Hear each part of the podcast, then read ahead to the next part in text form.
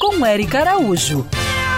Oi, gente! A cidade do Rio de Janeiro foi construída no coração da Mata Atlântica. Mas o que isso significa? Que é comum a gente encontrar uma capivara na praia, um jacaré na rua ou gambás no quintal de casa, como foi o caso da nossa ouvinte Elisa de Santa Teresa, que resgatou cinco filhotinhos de gambá e nos conta essa história. Eu encontrei os bebezinhos no chão do quintal gelado às 15 para 7 da manhã, junto com a minha filha.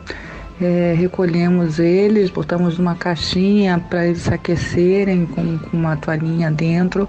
E eu liguei logo para a veterinária aqui de Santa Teresa, Daniela, uma fofa, que me orientou a entrar em contato com a patrulha ambiental, que deu um super atendimento a gente. Eu mandei uma mensagem por aplicativo para eles, eles me retornaram em 10 minutos a ligação. Em menos de três horas eles já estavam aqui para recolher os gambás, cinco gambazinhos bebezinhos, acho que eram recém-nascidos, bonitinhos.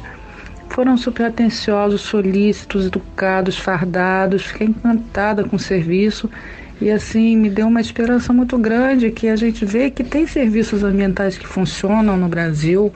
É, descobri também um grupo no, no Facebook de pessoas que, que, que protegem os gambás, que cuidam, que pegam e um, me deram um monte de dicas. Fiquei feliz de ver, perceber que tem muitas pessoas bem intencionadas e que querem preservar a fauna e a flora no Brasil. Os guardas da patrulha ambiental são mesmo verdadeiros heróis, mas que para salvar os animais precisam de você aí. Então faça como a Elisa e sua família. Não desista. Peça ajuda. Afinal, cada espécie da fauna é muito importante para manutenção da saúde na sua cidade Siga essas pegadas e para saber mais sobre o mundo animal, se inscreve no meu canal do YouTube, Érica Bichos.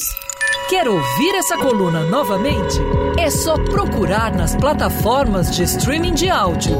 Conheça mais dos podcasts da Band News FM Rio.